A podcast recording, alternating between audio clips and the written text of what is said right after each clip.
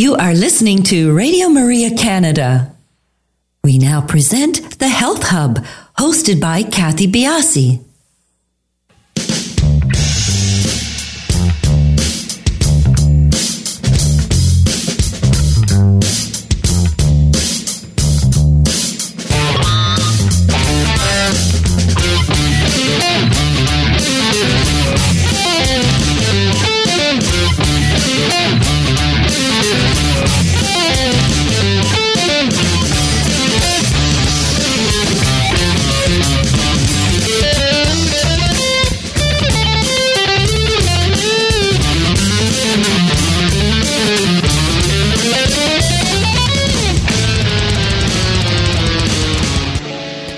Morning, everyone, and welcome to the Health Hub. I'm Kathy Biase, and along with our producer Alex Diaz, we would like to welcome you to the show this morning.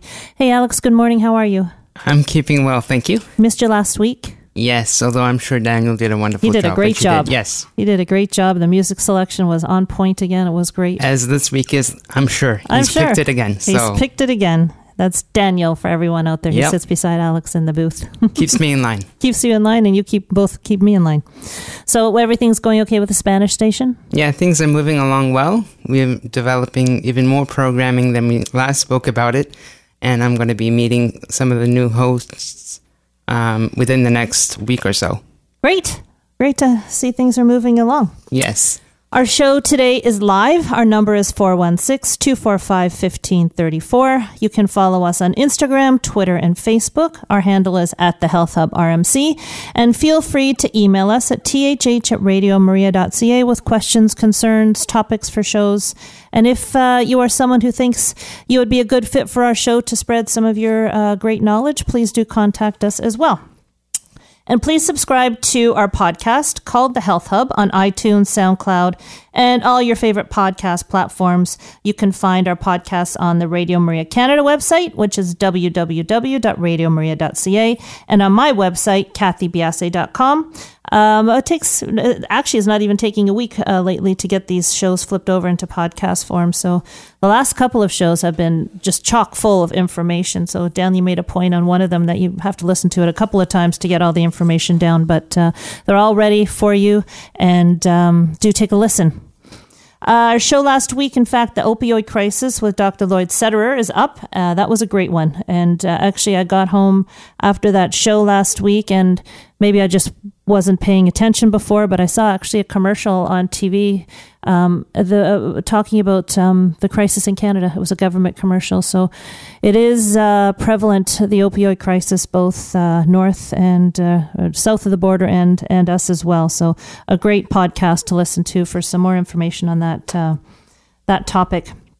So I'm going to try and keep things real here as we try to do on the Health Hub, and I'm going to talk to you about um, a bit of an aggravating issue. I figure I was dealing with it. I might as well share with you because I'm I'm sure that every once in a while people get these issues. It's a I've got a, a blip in my lower eyelid, and um, really wasn't bothering me till a couple of days ago when it turned into a full blown sty, and um, I truly today fit that. Uh, the modicum of uh, a face for radio because it's just it's really aggravating. It's itchy. It's red. But anyways i thought well while i was going through it a good topic for you to to learn some natural remedies um, for uh, for taking care of styes and it actually has worked. So it's um, it's not a very attractive thing to have and, and and I've got the great good fortune of having to go down to a dinner tonight too so it's all just stacking up in my favor here so I will uh, I I will tell you what I have been doing and it has made a difference it's uh, the the swelling is sort of concentrating now as opposed to be taking Sorry, over I, my I must say before you before you go on, it's not that bad. Oh, honestly, okay. listeners, it, it's it's not as bad. But I'm not I'm not saying it's not comfortable. But that's what uh, Kathy here is going to provide us with some tips some what at this point. it just I can I can see it or I can feel it Right. you know, every time I look, it's there, and uh, it's just been really aggravating. So a couple of days ago, I started um, having at it, and I, I don't like. Well, plus the fact I can't get in to see my doctor. It's just so it's just hard to get an appointment with him. And by the time I got in, I'd, I'd be taken over my right side of my face. So I've been trying to uh, do some natural things. So what I started with was aloe, and I don't uh, I don't actually have a green thumb, but for some reason my aloe plant is just um, it's thriving. So I take pieces of that aloe, the gel inside the aloe plant, and I've been putting it on my eye underneath, washing my eye and the putting the aloe gel and the just the actual cooling of that gel has been great. But what has happened is is it um, uh, over the past couple of days doing these things that I'll talk to you about, instead of being like sort of a big blob of red under my eye, it's actually focused and concentrating, and I can actually see what's inside coming to the surface. Not that I'm sure you want to hear that around the breakfast table, but you know what? It, it is what it is. Um, I also have been using wet tea bags, and that's been really nice. Either green tea that I have, or I soak some black tea bags. Actually, I've had to, I made some kombucha, so I used some of the black tea bags from there and just soaked it on my eye leave that on for about 15 minutes, take it off, wipe my eye, and throw the aloe back on. Um, I've used warm water compresses, so that, that actually feels quite nice. The only issue with the warm water compresses is that they don't stay warm for too long, so I've kind of been more focusing on the first two. Um, I also made a, turmeric, a turmeric paste with some coconut oil, and uh, turmeric, as you know, is very anti-inflammatory. So I, I make the paste, I put it under my eye, um, leave it on for about 15 minutes and take it off. But what happens with that little gem is I'll now my eye is orange underneath, so I've had to stop that because, as I said, I'm going downtown for dinner tonight. So um, I'm really focusing on the first two. And the other thing that I did was um, I'm not putting any makeup on around my eye, and um, i threw out my my old mascara because the old mascara can be a harbinger of uh, bacteria. So I've done those things. I think it's getting better. It's not getting worse. So um, hopefully by another few days, everything will be taken care of. So that's my my plight for the last few days. So I hope that helps some of you. Um, our guest today is Maria Fay. She has been a board certified music therapist since 1995, a licensed social worker since 2000, a fellow of the Association for Music and Imagery since 2004, and a licensed creative arts therapist since 2006. Maria has 10 years' experience working in mental health and 11 years' experience as the coordinator and supervisor of the Music Therapy Clinic and adjunct faculty in Marywood University. She has over 17 years' experience supervising music therapy pre internship and internship students through Marywood University. Maria has served on the Mid Atlantic Region Executive Board for six years as Government Relations Chair, working closely with the American Music Therapy Association and the Certification Board of Music Therapists on the state recognition operational plan, working to get music therapy and the MTBC credential recognized in, the, in individual states. She has led and participated in Music Therapy Hill Days, hearings, advocacy trainings, and meetings with state legislators and state agency officials. In 2015, Maria was hired part time as a government relations specialist for the American Music Therapy Association, implementing the AMTA and CBMT state recognition plan. This topic is actually um, one that I'm very interested in, working with. Um, people who have PTSD, especially cancer patients, that, um, you know, cancer patients can get PTSD after a diagnosis going through therapy.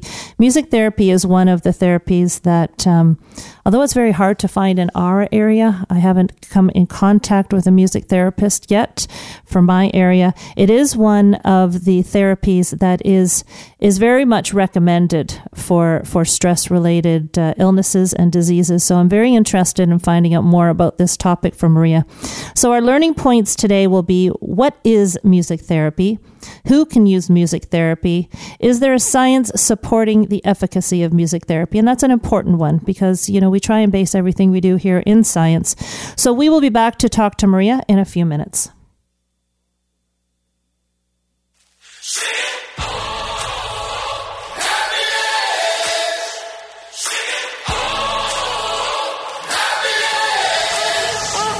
I got a homesick heart, but a long ways left to go. I've been doing my part, but I ain't got much to show. So I'm asking you to show me some forgiveness. It's all for you in my pursuit of happiness. Chasing that life moving and on, cause I had to prove there ain't no life worth doing what I did to you asking you to show me some forgiveness. It's all for you in my pursuit of happiness.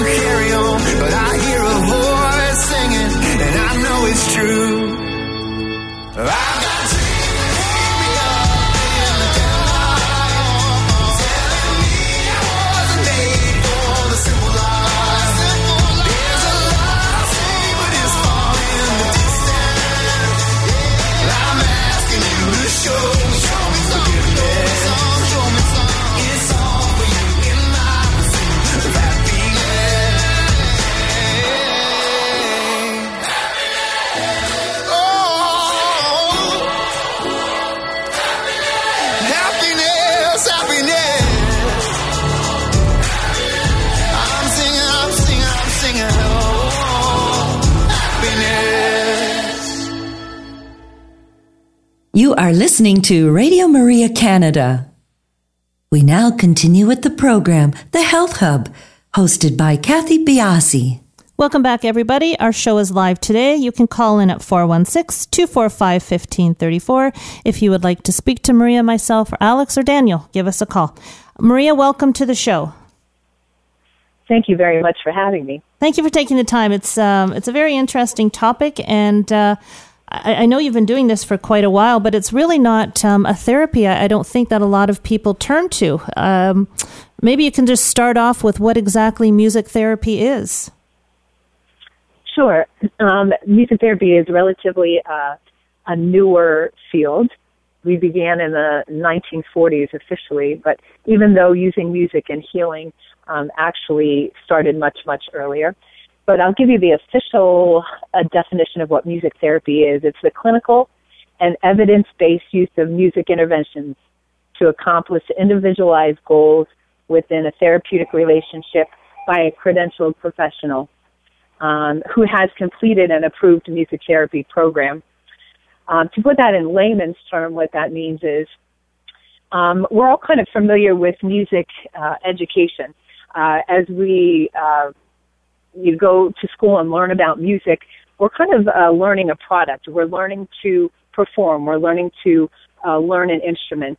In music therapy, we're more concerned about the process. So uh, to achieve non-musical goals. Um, so, for instance, a child who has autism, um, one of their needs uh, may be difficulty communicating or interacting socially. So, what we do is we use music to kind of achieve some of those non-musical goals. Uh, some of what we can do also can be musical goals, but um, we use music as a tool to kind of develop some of those skills. How did you get involved in in this line of uh, therapy? Um, you know, uh, it's a typical uh, a typical answer. Uh, when I was thinking about what to go to school for, I really loved music. Um, I really uh, felt I had a calling to to help people Um, and it kind of was just that magic field where those two things kind of really uh, fit uh, together. You know, and I've seen some of the things uh, in my life. Um, I have a nephew that has autism um, and various things, and you could see how music uh, could really help um, individuals. So maybe we'll start with the science that you know, um, the research that's been done to to sort of lay the groundwork here for what we're going to launch pad into for the rest of the show. What what science, what evidence have you um, have you been have you looked at as far as underlaying what you do for for music therapy? Um, so, like I was saying earlier, music has been used uh, almost probably since the beginning of time. Um, you know, there's even some uh, recent articles that I've read that even suggest that, you know, how we have, um, how we have grown uh, as as a, a human humans. We have actually music played a very important part of that. Music was important in connecting uh, those uh, individuals to each other um, and bonding with each other and giving a means of expression. Um, even Greeks, uh, uh, Aristotle and, uh, and them would use music and different modes of music to express different emotions. Uh, shamans in the old cultures would use music um, like that. Uh, in the Bible, David calmed Saul with the harp. Um, now, it wasn't until the 1940s, after World War One and World War Two, when uh, veterans were coming back from the wars that uh, they were looking for things uh, to help the veterans in the hospitals. And so they um, saw that music really started to help them. Um, so that's when music therapy kind of started to be formalized in the 1940s. Um, in the 1950s, there was a music therapy program that started, the first in the world, is at Michigan State University. Um, so we are a new field. Um, we do have research journals. We have uh, in America we have the Journal of Music Therapy. Um, we have Music Therapy Perspectives. So we have a great uh, wealth of knowledge um, within those journals, as well as in other journals um, in other fields too that show the efficacy of music um, and and how uh, it helps various populations. Are you, uh, is this a university program or do people coming through a music degree go off and specialize in music therapy? How does one become a music therapist? Yes. So, um, you in in the United States, uh, the bachelor's level is the entry level into the profession. So you will go to a university, you will major in music um, because that's the tool that you're using. Um, you major in music, um, and you get a music degree, but you also take courses such as uh, special ed and abnormal psychology um, and intro to psychology. Uh, you take um, your core music therapy courses, um, psychosocial foundation of music, uh, music and therapy, and uh, if you do not know how to play piano, you need to learn how to play piano. You need to learn how to play guitar. You need to be familiar with percussion and play percussion and voice. Those are the primary instruments that we use um, in our field. So if that's something that you don't know, that is something that you will have to learn. Um, you do 1,200 uh, clinical hours between the undergraduate and a six-month internship um, after the four-year degree. After you uh, complete 1,200 clinical hours, that makes you eligible to sit for a board certification exam. Uh, once you uh, pass the board certification exam, you are granted the title Music Therapist Board Certified, MTBC. In Canada, I think it's um, MTA, Music Therapist Accredited, if I'm if I'm accurate. Um, so it's a pretty intense and a pretty rigorous uh, course of study. It absolutely is. I had no idea about that. It's probably why there aren't a lot of music therapists around, especially if it's new and it's that intensive. It's not just a, a, a you know a weekend trying to figure out how to how to relate to somebody. This is very intense. Exactly. Exactly. When in the undergraduate, you are exposed. We are a very broad field, um, so you're exposed to all the different populations that you could potentially be working with And we work with, um, we say cradle to grave, but it's almost kind of pre-cradle um, with expectant mothers, uh, all the way to hospice and everything in between. So, you know, children with developmental disabilities, uh, people with um, addictions, um, hospice, um, mental health, um, with the elderly. So we get exposed to that all at an undergraduate level. And then as you go along in your career, you'll begin to specialize in one of them. I was just going to ask. So, you, with the number of, of different avenues you can go down, you do specialize after you come out of school. You you pick the um, area. Yes. So then you would have to. Yes. Um, my my thought would be that you would have to have as well as the music therapy certification if you were going into a specialty with, um, say, autistic children, like you mentioned earlier, you would probably have to have, uh, I could be wrong about this, but you'd probably have to have a fairly good working knowledge of that disease. Absolutely. Yep. Interesting. Yes. Now, are you a regulated association?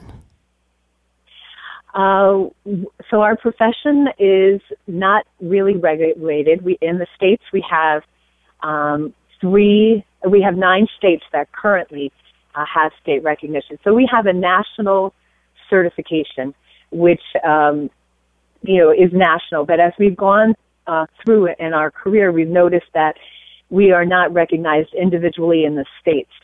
So, uh, as the Music Therapy Association and the Certification Board of Music Therapy, what we are trying to do is go back into the individual states and try to get music therapy recognized in individual states. So, currently in the states, we have nine states that have uh, state recognition Connecticut, Georgia, Nevada, uh, North Dakota, Oklahoma, Oregon, Rhode Island, Utah, and Wisconsin and they are at various levels of recognition. Uh, some of them are licenses, uh, some of them are registries, some of them are certifications. Um, so um, you're working on yeah, it. I so guess what, it's a work in progress.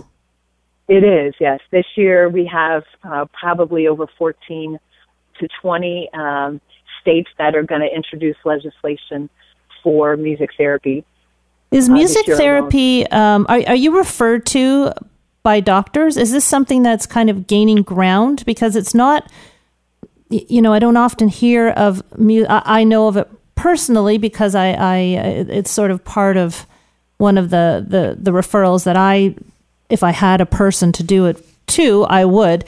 But um, music therapy isn't, wouldn't be the first go to for many people because it's not very well known. So who is referring to you? um, various people. So uh, doctors definitely refer to us, uh, caseworkers, case managers, um, other other therapies, uh, speech therapy or occupational or physical therapy. Um, sometimes they'll find that clients will plateau or they kind of are at a standstill with progress. What they'll often do is they'll often refer to music therapists to kind of get over that plateau um, or to help, um, you know, progress in their treatment. So we work very collaboratively uh, with all of the other um, professions.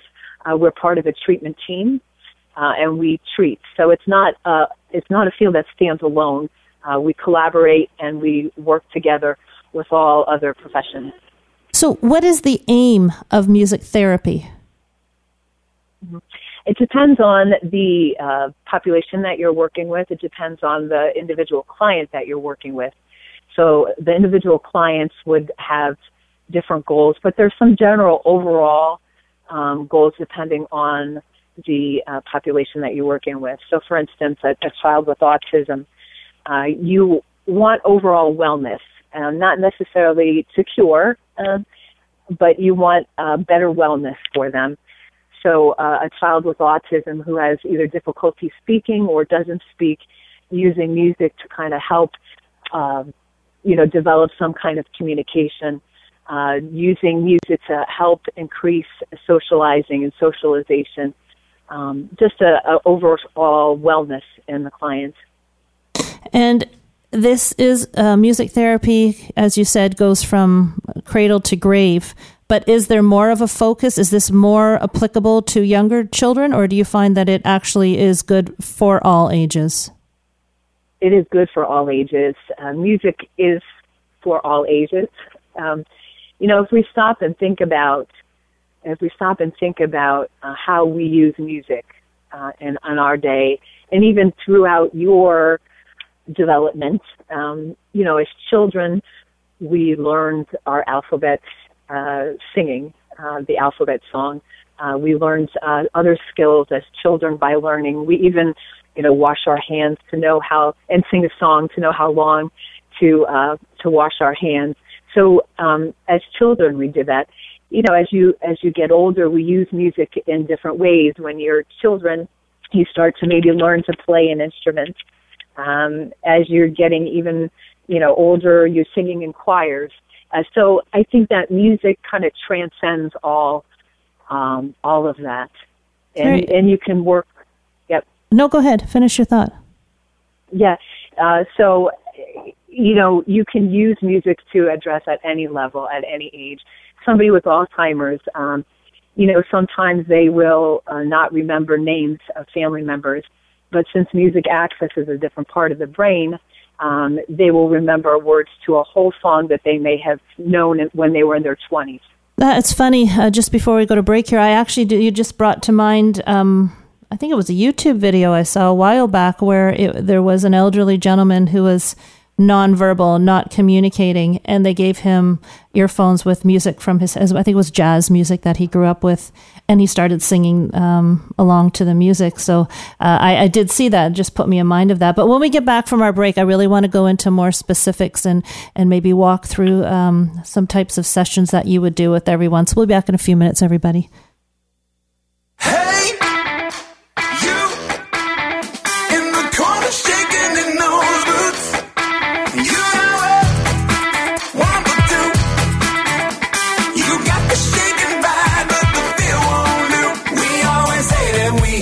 We have unspeakable joy. So let our feet do all the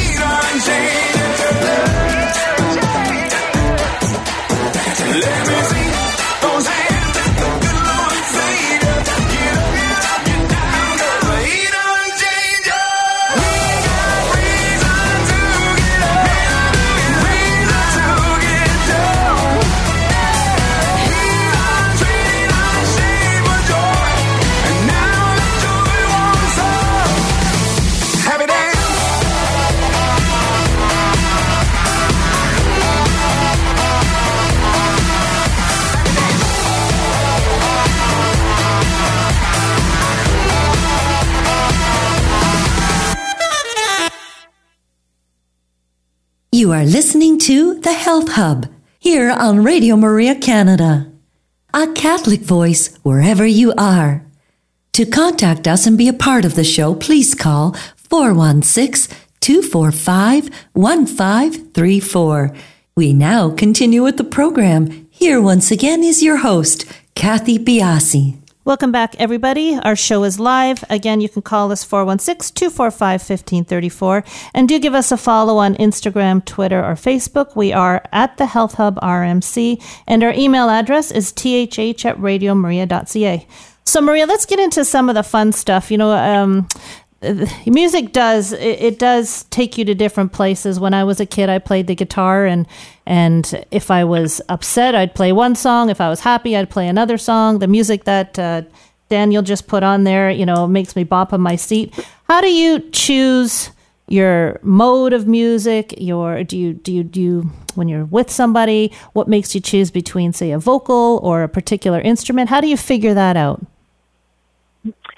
uh, it depends on the setting that we're in, but the the biggest thing is uh, client preferred music, um, which is key. So we're constantly looking to see uh, what is what the client is responding to, um, and why they're responding to it, and what they're responding to. Um, so, um, for instance, uh, I'll give a story of when I was uh, working in mental health. Uh, I was working in a group setting and there was one client um, who had a borderline personality disorder, so she sat outside separate from the group totally um, and didn't join our, our circle. And so we would do our groups, uh, and she would not participate or engage. Um, after one of the class, uh, uh, one of our sessions, she came up to me and had mentioned a country song called "Learning to Live Again." And so I went and I uh, listened to the song. I thought this would be a great song to do a song and lyric analysis with the group, uh, and brought it to the group next the following week. And it was about learning how to live again after going through a divorce, which the clients very much uh, responded to uh, because they were they were often learning to live again after they would have um, you know a, a psychological uh, break. Um, so they were kind of constantly trying to live again. So they easily related to that song. Uh, so that client who sat outside the group then joined the group and started um, engaging in the process and interacting um, with the group. So that was a client preferred song that she can relate to. Um, she saw how the rest of the group members related to it. She began relating to them.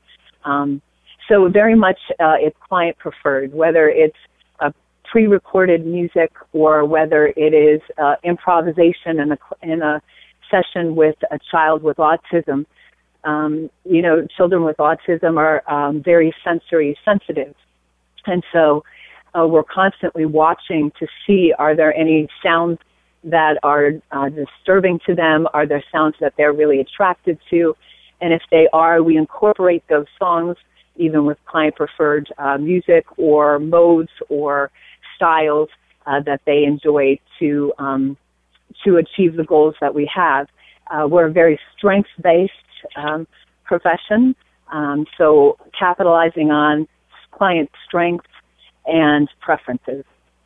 So, you know, I, when I I was doing a little bit of research before this, there are certain tones that strike you know that make brain waves do different things. Are you do you get into stuff like that or are you just not just are you just going into these sessions open minded and you know maybe bringing many different uh, instruments and and getting feedback from them? Or do you have a protocol that you follow with different sets of people that you're going to see? Um, so you know, some music therapists may um, get into some of the different sounds and the effects of the different sounds, um, and they may incorporate that into their practice. Uh, as music therapists, what we will do is, as a client comes to see us, we will assess them, and we assess them on many different levels. So we assess their social and emotional um, behaviors and where they are. We assess their motor uh, skills, their communication skills, pre-academic and um, academic skills, uh, social skills, um, all those types of things. And then uh, we assess that through music as much as we can, to, especially if they're younger students or younger clients. Um, and then uh, we create a treatment plan based on that. Um, And then how many So, how many uh, times a week would you see these these uh, people? depends on the uh, the um, setting that you're in. So generally, probably about once a week, um, depending on the setting. Are most of them group settings, or do you find yourself doing more individual um, one-on-one work? uh, group and individual.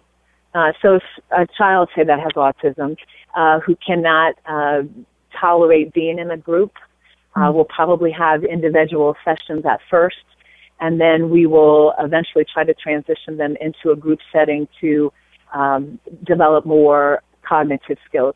Also depends on the uh, approach that you use in music therapy. So um, there's an approach in music therapy called the Bonny method of guided imagery in music, and that is primarily uh, an individual uh, music therapy approach.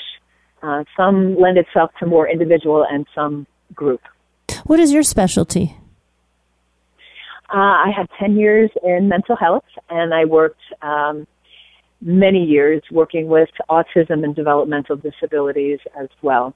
So I did a partial hospitalization uh, setting and uh, outpatient setting uh, in mental health, and then um, groups and individuals with uh, people, children and adults with developmental disabilities.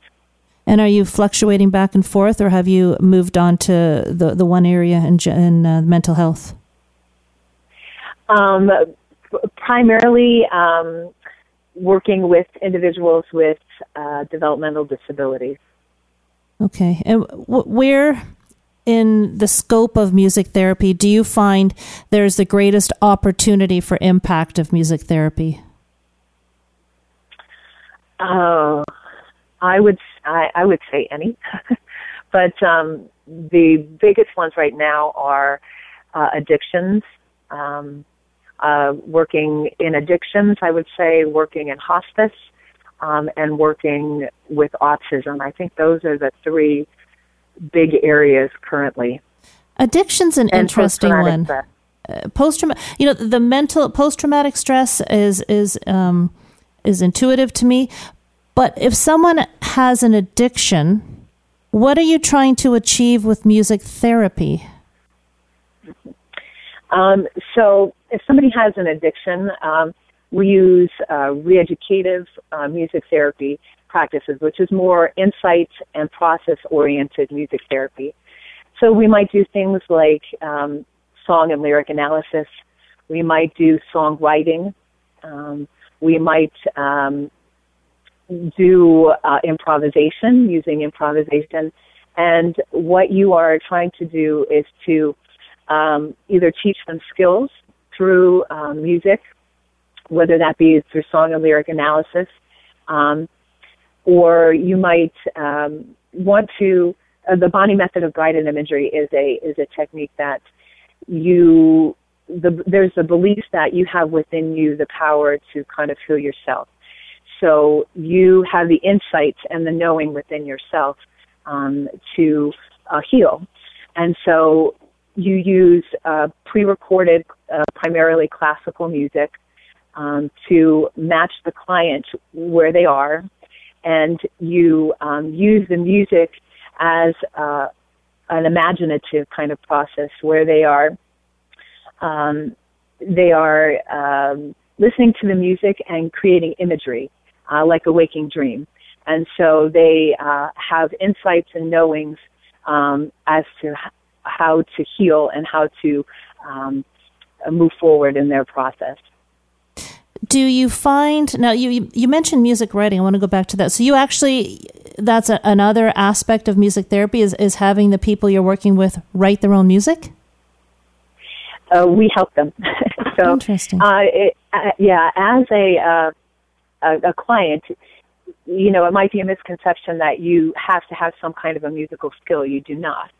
Um, as a music therapist, it's our job to kind of help them.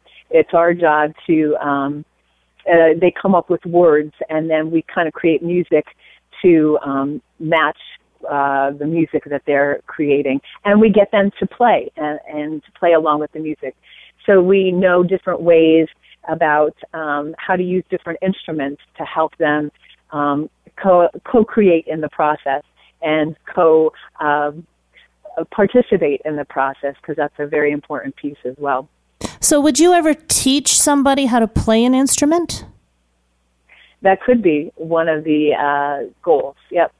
So, uh, when I was working in mental health, uh, we would have what was called an Orff uh, music therapy group where we would uh, use Orff instruments, which are like uh, xylophones and metallophones and drums and percussion instruments, and we would um, we would create uh, music from either Elvis or um, uh, whatever contemporary song that they wanted to learn, and they would actually play uh, the music. We would teach them on those instruments um, how to play it, and that became a great social outlet for them. Um, they were dealing with negative effects of their mental illnesses, uh, where sometimes they were hallucinating or sometimes they would socially isolate and withdrawn. And this would be an opportunity for them to create music. We're teaching them and they're interacting with one another, uh, getting pride in what they're um, uh, producing and playing, um, and uh, you know, developing from there. So yeah, you will, uh, you can teach them, and that could be part of their therapeutic process. You, you talked about one misconception with music therapy, so I'd, I'd like to get uh, a broader picture of some misconceptions. You know, when someone walks into um, one of your therapy sessions, or somebody is considering music therapy for either themselves or, or for a loved one, what are you often asked that you have to correct when it comes to what people's preconceptions or misconceptions of music therapy is? Um, I think one of them is that it looks easy, like what we what we do. It looks easy, and we get a great response uh, from clients. So I think often uh, people think that it's easy to do, um, and that um, it's it's easy to kind of get a response. Uh, but what they don't see is the rigorous training uh, that we have to get to that point. Um, I think one misconception is that all music is good, and that's not true. Uh, what could be helpful and beneficial to you may not be helpful and beneficial to me. It's not a one size fits all. Um, so, you know, just putting on like a prescriptive uh, headphones with uh, music that you think might help a client uh, mes- not might not necessarily be what works for that particular client. It doesn't work for everybody. Um, I think those are two uh, two, two big uh, misconceptions. I, um, and, that, and and then also that um, anybody can do music therapy. Uh, I think that anybody can use music. Uh, absolutely, it can benefit anybody. Um, but uh, music therapy is a is a specialized training that people receive. I think it'd be very interesting to to go to a session because I, you know, my my first knee jerk thought was you you go to a therapy session and it's calm music and maybe some tambourines that people can try and get a, the rhythm to. But obviously, um, not only is it far more in depth than that, you have to be really uh, thinking on your feet when you're going into a group of people. That must be a challenge uh, because you know you're you're dealing with completely different people with completely different musical preferences. How do you find the middle ground? What maybe you could walk us through a session when you're walking into, say, a group of five people that you um, are meeting for the first time. Right.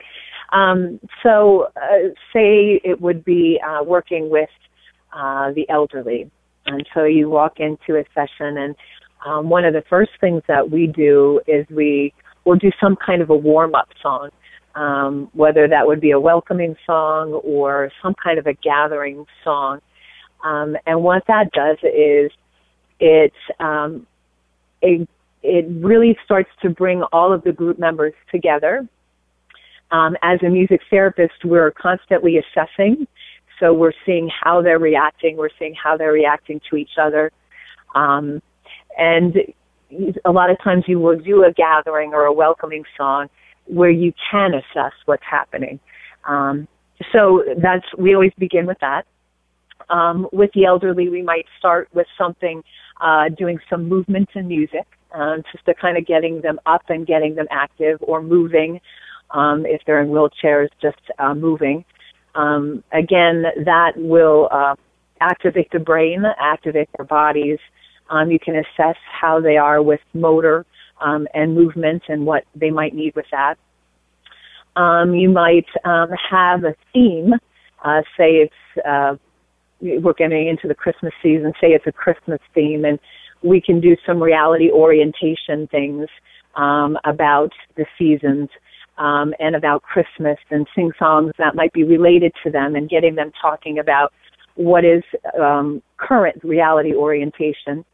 Um, you might they somebody might suggest a song from their childhood, so you sing a, a song from their childhood, and you help them reminisce and discuss um, memories that they might have had and feelings that they might have had um, with that.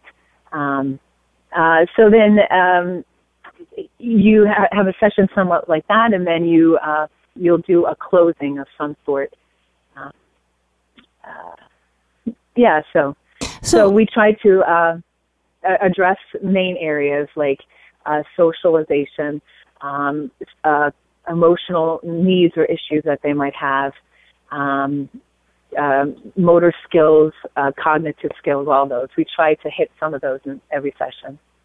So the objective is the objective in each session to open people up for other therapists, or are you trained to? So, if someone has an emotional reaction to a song, are you stopping the music therapy and discussing their reaction to the song, or are you specifically going in to change the mood of the group and then someone else is coming in behind you to take it from there? Because here's what I, my train of thought as you were talking my dad is in a home and he had every Tuesday, I think, a man come and they'd sit in a group and they each had like a very simple instrument, a tambourine, and he'd play his guitar. And it was such a very happy for for all of them to do this. It was a nice break in the day.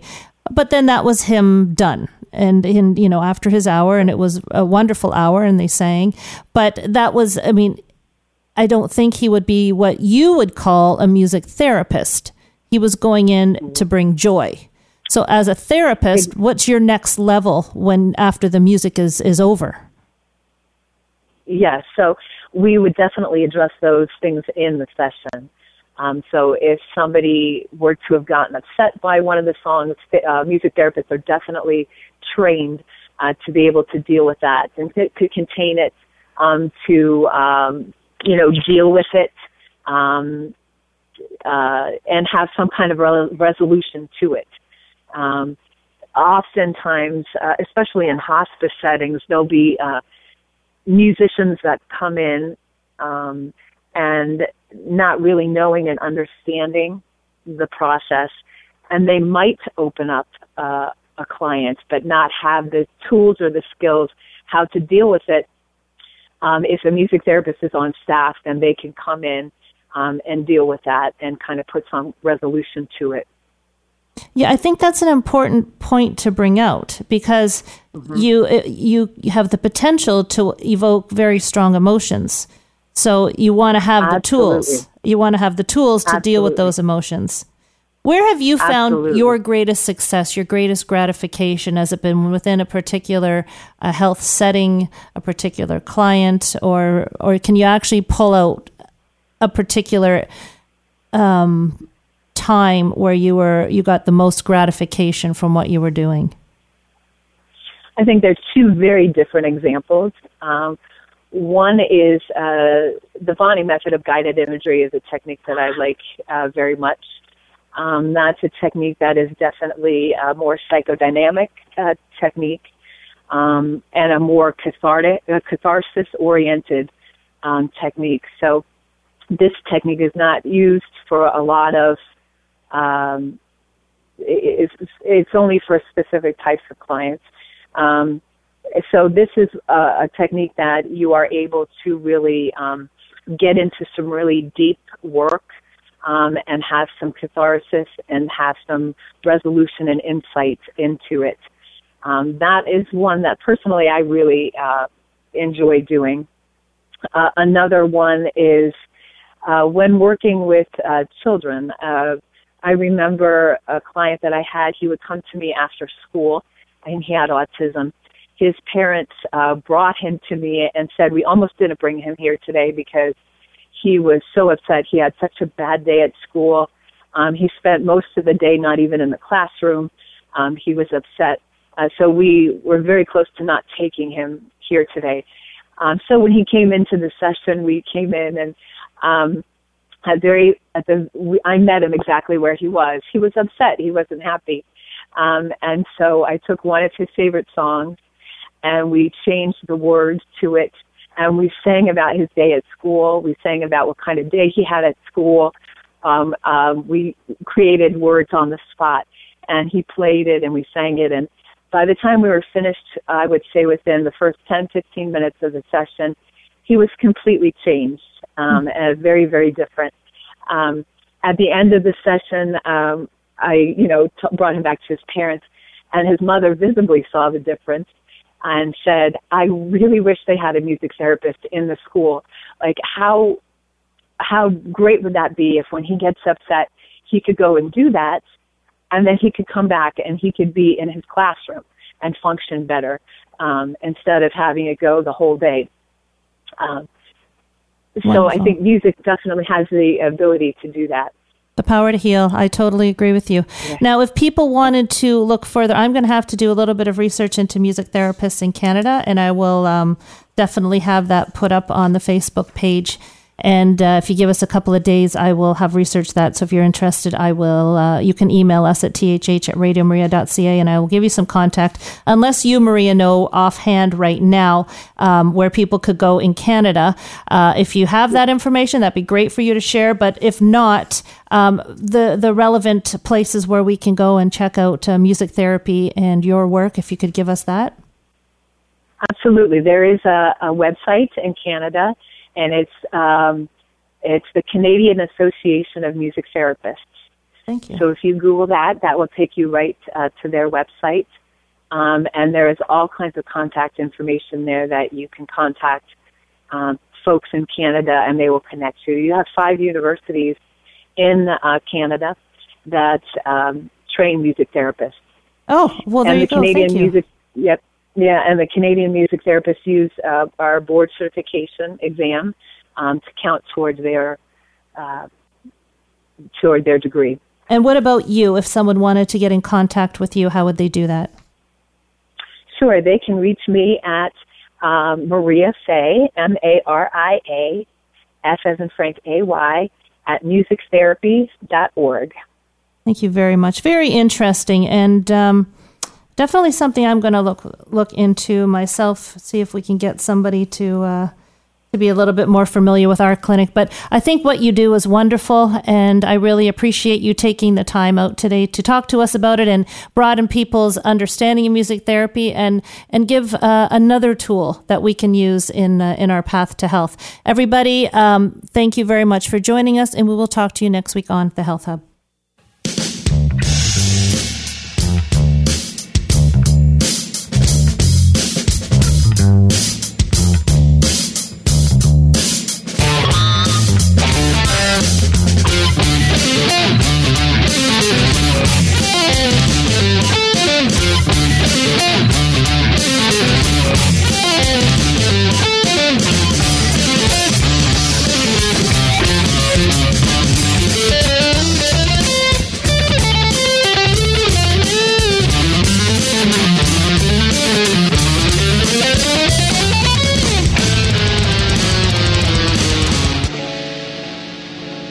Have been listening to The Health Hub, hosted by Kathy Biase, here on Radio Maria Canada.